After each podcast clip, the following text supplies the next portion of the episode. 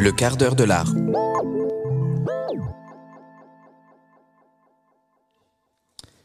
Les douzièmes typhons de la saison cyclonique 2011 dans l'océan Pacifique Nord-Ouest s'est formé à la fin du mois d'août, tout près des îles Mariannes. On avait d'abord signalé une simple dépression, mais elle s'est rapidement transformée en une violente tempête tropicale. Baptisée Talas, elle est remontée vers le nord en direction du Japon. Les 3 et 4 septembre, elle est passée au-dessus des îles des Shikoku. Elle a ensuite traversé le sud-ouest des Honshu, l'île principale du Japon, exposant la péninsule des Kii à des pluies diluviennes. Dans la région des Kumano, la partie de la péninsule traversée par le fleuve Kumano, la terre des montagnes glissa une centaine de fois en trois jours. La région avait rarement connu de telles intempéries. Une rupture de métabolisme survenue six mois seulement après les tsunamis du 11 mars et la catastrophe de Fukushima. Les montagnes ne parvinrent pas à se maintenir, probablement à raison du remplacement de la forêt ancienne par la sylviculture intensive. C'est avec ces paroles que s'ouvre Two Mountains, un ouvrage photographique qui nous raconte l'histoire très anthropocénique en fait de deux montagnes au Japon. Bonjour et à toutes et à tous, bienvenue à Radio Anthropocène en collaboration avec Radio Bellevue Web, la plateforme radio de l'école urbaine des Lyon, pour un nouvel épisode de Le quart d'heure de l'art, euh, l'émission qui défie les lois du temps puisqu'en effet il s'agit d'un quart d'heure qui dure 30 minutes. Je suis Alfonso Pinto, géographe et chercheur à l'école urbaine des Lyon et aujourd'hui j'ai le plaisir d'accueillir euh, Julien Guinan, photographe, auteur de ses travaux géophotographiques réalisés entre 2017 et 2018 à l'occasion d'une résidence d'artistes à la villa Kujoyama de Kyoto. Ouvrage enrichi entre autres par une discussion à trois avec euh, Jean-François Chevrier, historien de l'art, Hidetaka Ishida, philosophe, et Jean-Christophe Valmalette, physicien. Eh bien alors, euh, bonjour Julien, merci d'être avec nous. Bonjour. Tout d'abord, euh, j'aimerais que vous puissiez présenter au public euh, votre travail. Euh, Qu'est-ce que c'est Two Mountains Qu'est-ce qui vous a amené au Japon à raconter l'histoire de ces, de ces des montagnes Alors, euh, il y a une première image qui a été réalisée en 2015 lors d'un premier voyage touristique. et en demandant un peu l'avis de gens en France sur où aller au Japon, comment trouver un, un endroit de, vacances sympathique avec la famille, on m'a euh, conseillé la péninsule de Ki. Alors, en arrivant là-bas, j'ai en effet trouvé un paysage assez idyllique, le Japon tel qu'on peut l'imaginer, dans l'imagerie euh, commune, et en même temps, euh, je suis tombé sur des, objets techniques, on va dire, assez, assez étonnants et sidérants, et que j'ai commencé à photographier. Donc, il y a deux images réalisées en 2015 lors de ce premier séjour, qui représentent donc, pas évident à la radio d'écrire les choses, mais imaginons une espèce de trame, de grande trame de béton apposée euh, sur, le, sur les montants, sur les, sur les versants de collines et de montagnes, et qui, et qui viennent, et ça je l'ai compris après, euh, maintenir la montagne pour éviter qu'elle ne glisse à nouveau. Et euh, voilà, donc je suis parti de, de ça. Deux ans plus tard, je suis retourné au Japon euh, lors d'une résidence à la Villa Kojoyama à Kyoto, comme euh, vous le disiez, et j'ai continué sur, ce, sur ce, cette lancée, ce projet-là. Et donc j'ai continué à photographier ces structures sans véritablement comprendre de quoi il s'agissait au début. Et tout le travail a été eh bien, de tirer le fil et de, de, de construire une forme d'enquête, en fait. hein. Ok, donc euh, en fait, si j'ai bien compris, c'est vous avez été attiré visuellement, tout, d'abord, par, euh, par ces remparts de béton, en fait. Et euh, donc, euh, j'imagine que pendant l'enquête, vous avez aussi cherché à comprendre euh, pourquoi euh, les sols de, cette, région du Japon euh, avaient besoin de cette, de cette intervention que l'on voit très bien dans vos photos. Elles sont quand même lourdes, même visuellement. Elles ont un impact très fort sur les paysages. On arrive vraiment à percevoir dans vos prises euh, vraiment une nature, comme vous l'avez dit, euh, qui rassemble beaucoup à l'imaginaire idyllique que l'on peut avoir du Japon. Et après, il y a ces forts contrastes. Est-ce que vous avez pu aussi euh, enquêter un peu les raisons de, cette, de, cette, euh, de ces structures? En fait, dans la péninsule, en 2011, et c'est de là euh, que démarre, c'est comme ça que démarre le livre, il y a eu un typhon qui est passé, qui s'est formé euh, au sud du, du Japon, et qui a occasionné des centaines de glissements de terrain dans, dans la péninsule. Et en fait, en, cherchant, en enquêtant un peu, euh, je me suis rendu compte que les terrains glissaient parce que le, Alors le, réchauffement climatique, les pluies diluviennes, l'anthropocène, tout ça, on est bien d'accord que c'est des facteurs aggravants, disons, mais également une gestion du, territoire au, au, niveau local qui est assez particulière car il s'avère qu'en fait au Japon, dans à peu près tout, en tout cas dans la péninsule, c'est une évidence euh, de Kumano, mais presque partout, il y a une sorte de monoculture d'arbres, c'est toujours presque toujours le même arbre qu'on retrouve, qui s'appelle le sugi, c'est un cryptomère, un, pin, euh, qui pousse très rapidement. Et le problème de cet arbre, c'est que il, euh, a des racines très peu profondes, et donc lorsque le sol, les pentes, puisque le Japon est composé de beaucoup de, pentes, hein, comme on le sait, euh, le, sol glisse beaucoup. Et euh, euh, cet arbre, en fait, il est, il est cultivé ou il fait partie, ou il, il fait partie du paysage Alors, en fait, il est, c'est là que c'est assez intéressant, c'est qu'à la fois, il est, les Japonais le, considèrent comme l'arbre qui représente le, Japon, donc il, y a, un aspect mythique qui remonte à une histoire ancienne que je ne vais pas raconter parce que c'est peut-être un peu long. En tout cas, il, y a une, forme de.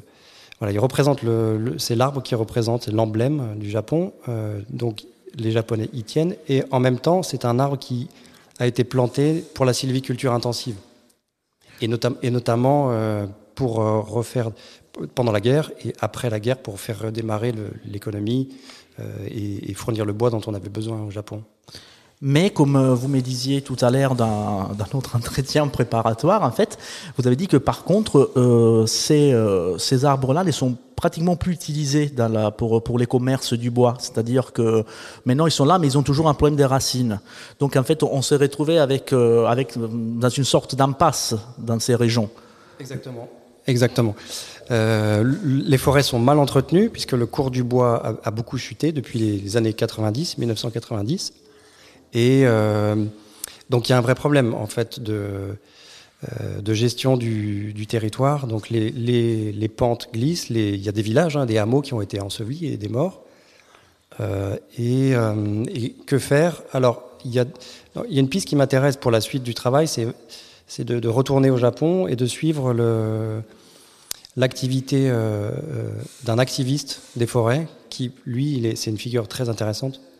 En fait, il coupe et donc c'est assez rare au Japon de, s'opposer comme ça euh, à l'ordre et à la loi. Mais en fait, lui, avec des amis, il, coupe les arbres littéralement, tous les sugis, il coupe les forêts pour laisser le, les forêts en libre évolution reprendre leurs droits.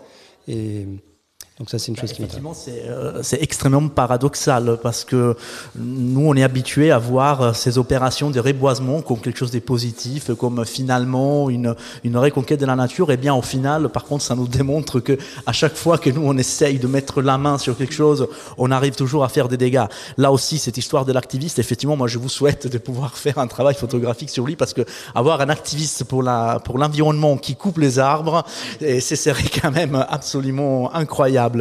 Et hum, dans la présentation, dans les textes que j'ai lus euh, qui présentaient votre ouvrage, euh, mon attention avait été retenue par une phrase.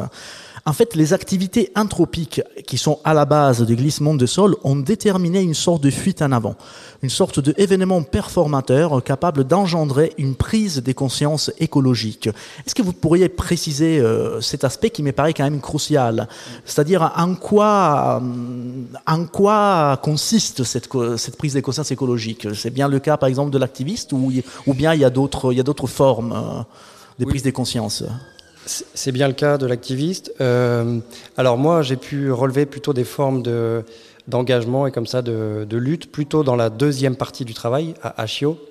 Et je dirais que la première partie, on est plutôt avec des, euh, gens qui sont dans une forme de résignation, c'est-à-dire qu'ils vivent, euh, le, philosophe qui a écrit sur, sur ce travail écrit qu'ils vivent dans leur karma, que leur karma, c'est d'accepter l'impermanence du monde. ils vivent en réalité dans les flux euh, de, boue qui coule sans arrêt, euh, ils semblent un peu résignés, c'est-à-dire qu'ils vivent aussi euh, au pied de grandes structures de béton. nous, on trouve ça à la fois, à la fois intrigant, on a une forme de doute, et en même temps, il y a une forme de laideur. Et donc, eux, ils sont habitués, malgré tout. Alors qu'il il y a une véritable lutte et une véritable prise de conscience dans le deuxième territoire dans lequel je me suis rendu plus tard, qui est Ashio et qui est le lieu d'une immense pollution, puisque c'est la première pollution d'échelle industrielle au Japon et aussi la première euh, véritable lutte au Japon.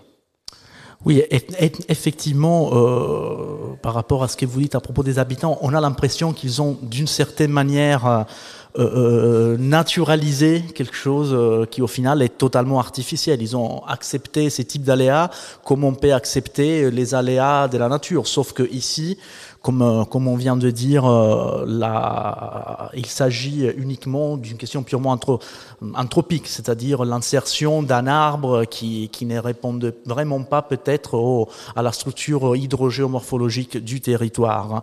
Et, par rapport à la deuxième montagne que vous avez expliqué, euh, vous avez parlé d'une importante pollution industrielle.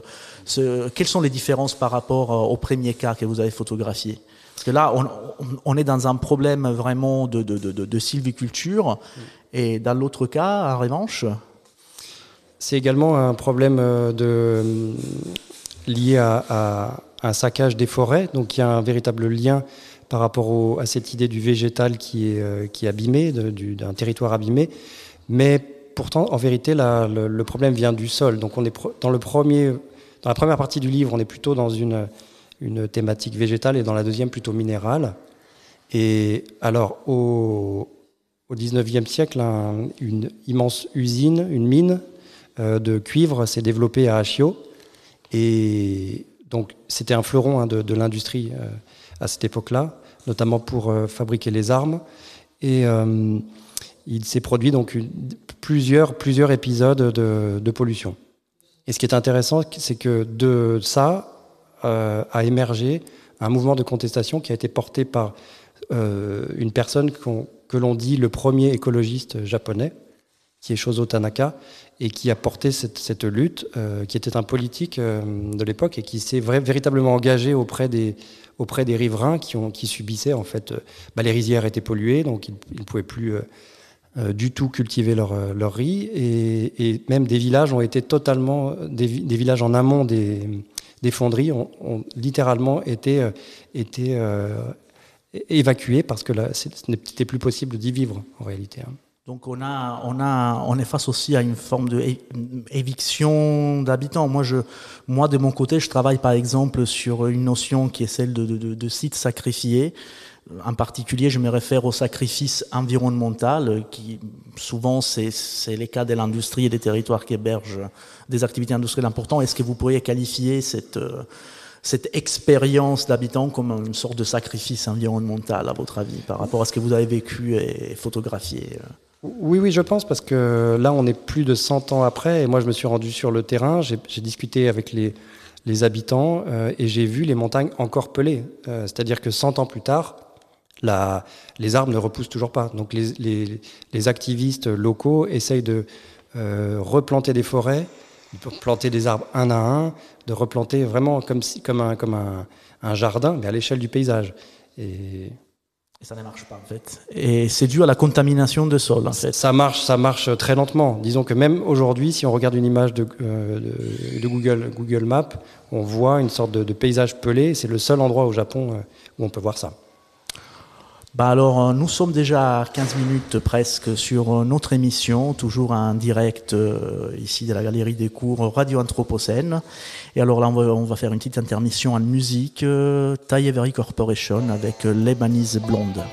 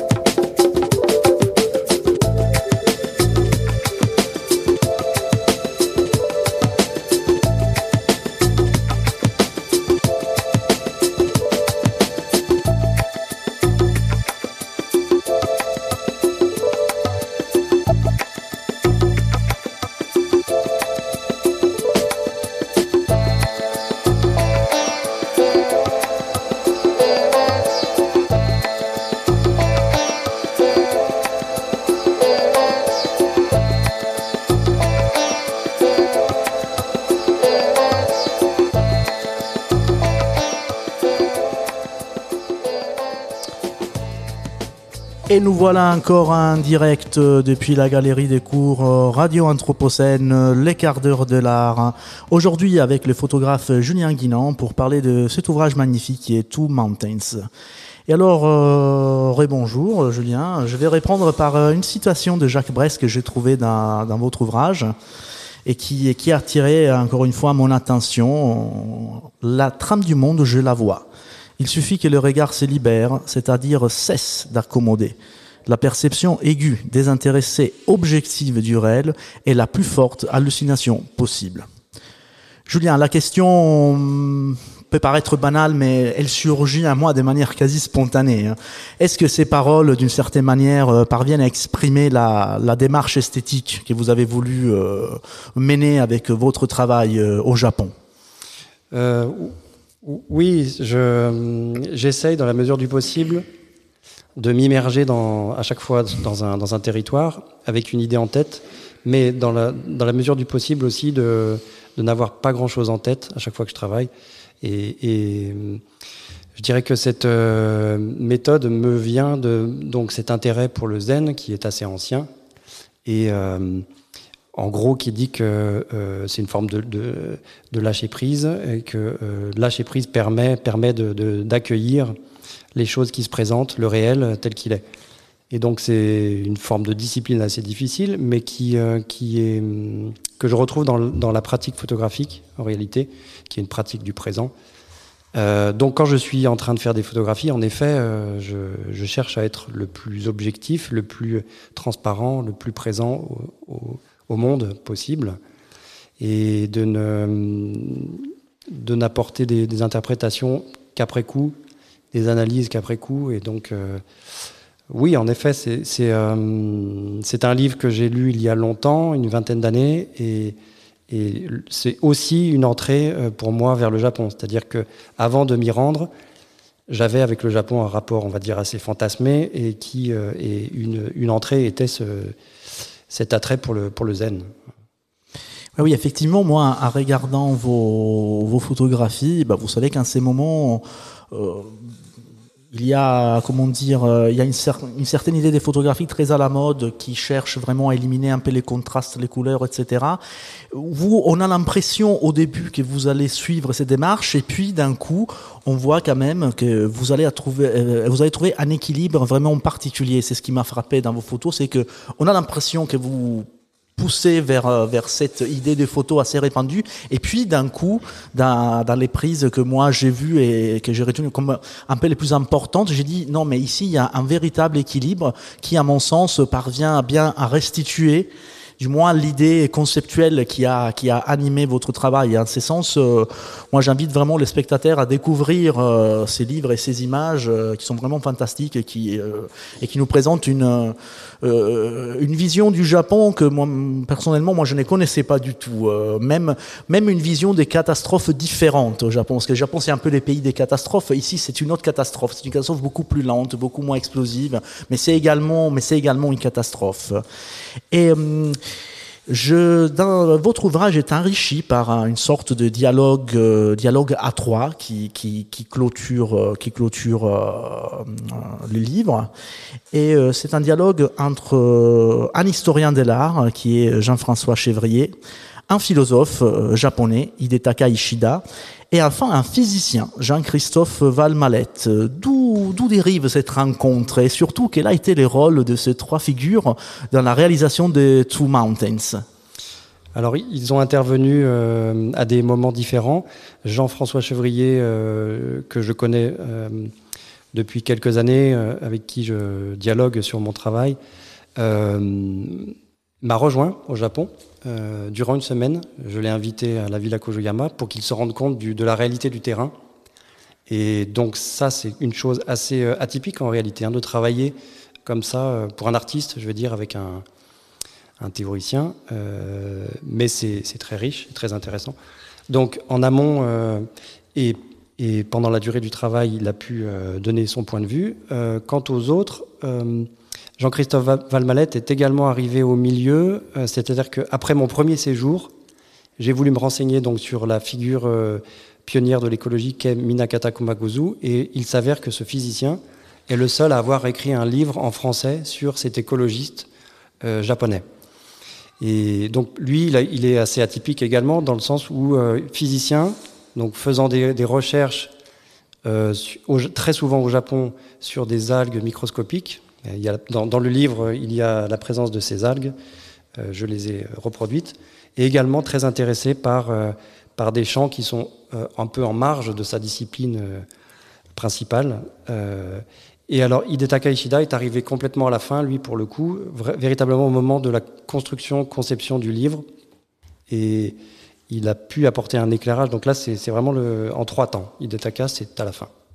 Ok, donc, euh, alors, si j'ai bien compris, euh, Jean-François Chevrier, l'historien de l'art, a, disons, d'une certaine manière, participer avec vous. Donc, euh, est-ce qu'il y a eu des occasions où vous avez pu visiter les lieux ensemble et, est-ce qu'il vous a accompagné pendant le moment où vous preniez des photos et comment juger cette rencontre que, à titre personnel et professionnel, je, je trouve extrêmement intéressant qu'un chercheur puisse accompagner un photographe et mmh et de voir aussi quel type de dialogue, quel type d'interaction mhm. peut, euh, peut ressurgir.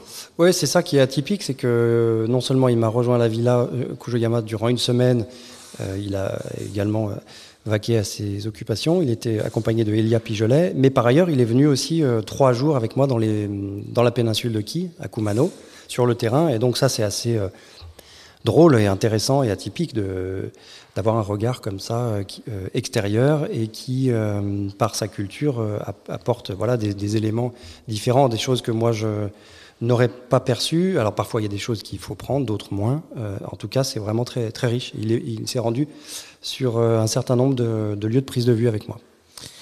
Et pour ce qui concerne donc les physiciens, vous l'avez choisi pour, pour, son, pour son intérêt vers les pères de l'écologie japonaise.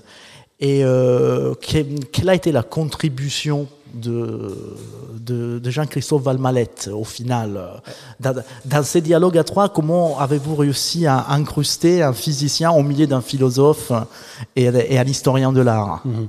Elle a été importante parce que euh, dans ses recherches de physicien, il euh, s'intéresse notamment euh, aux nanomatériaux et aux surfaces. Et donc ces histoires de de structure de béton l'intéressait particulièrement, donc il a pu euh, développer euh, euh, son interprétation dans l'entretien dans à, à, ce propos-là. Il vous a donné aussi des expertises il techniques. Des expertises techniques, c'est ça exactement. C'est ça qui était vraiment très intéressant.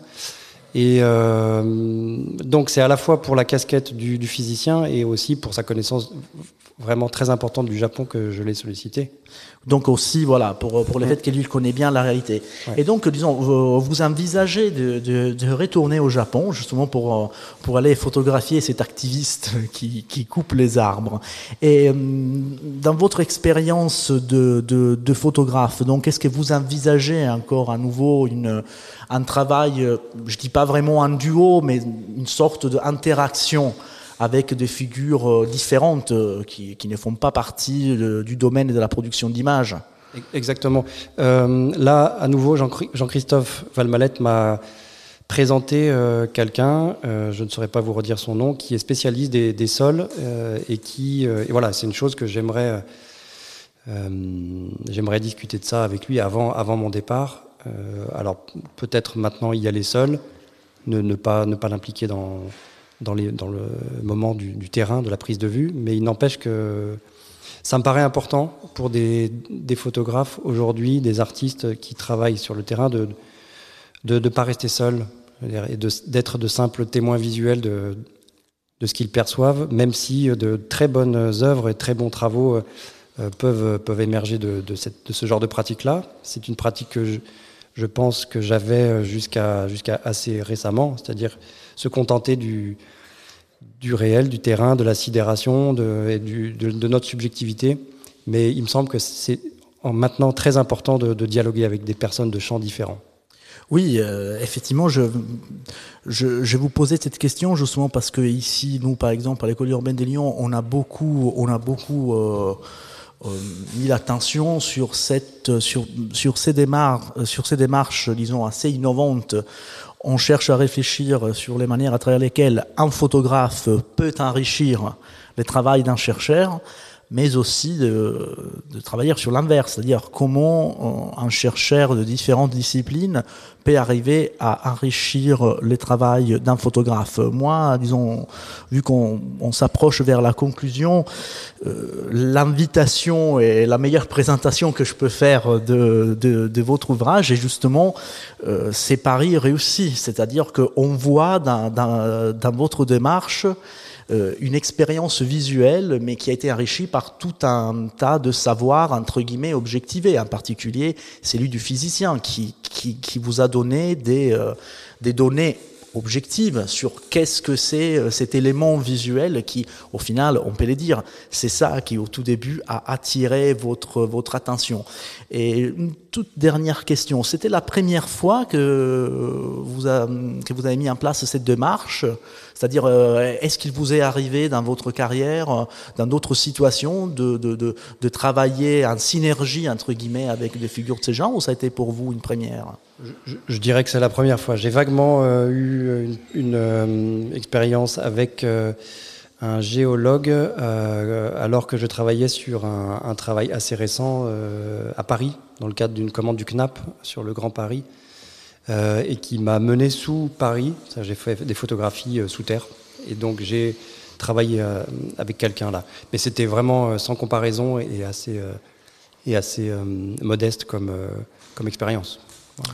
Ok, donc bah alors euh, merci à Julien Guinan. Moi, je rappelle à, à tous ceux qui sont à l'écoute, euh, Julien Guinan, Mountains, Acho et Kumano, un ouvrage géophotographique euh, enrichi par un dialogue à trois de Jean-François Chevrier, historien de l'art, Hidetaka Ishida, philosophe, et les physiciens Jean-Christophe Valmalette. Eh bien alors, ces quarts d'heure euh, dédiés à l'art, ces quarts d'heure qui relativisent les tons hein, durant 30 minutes, touchent à sa fin. Et alors moi, je remercie, euh, je remercie notre invité d'aujourd'hui, Julien Guinan.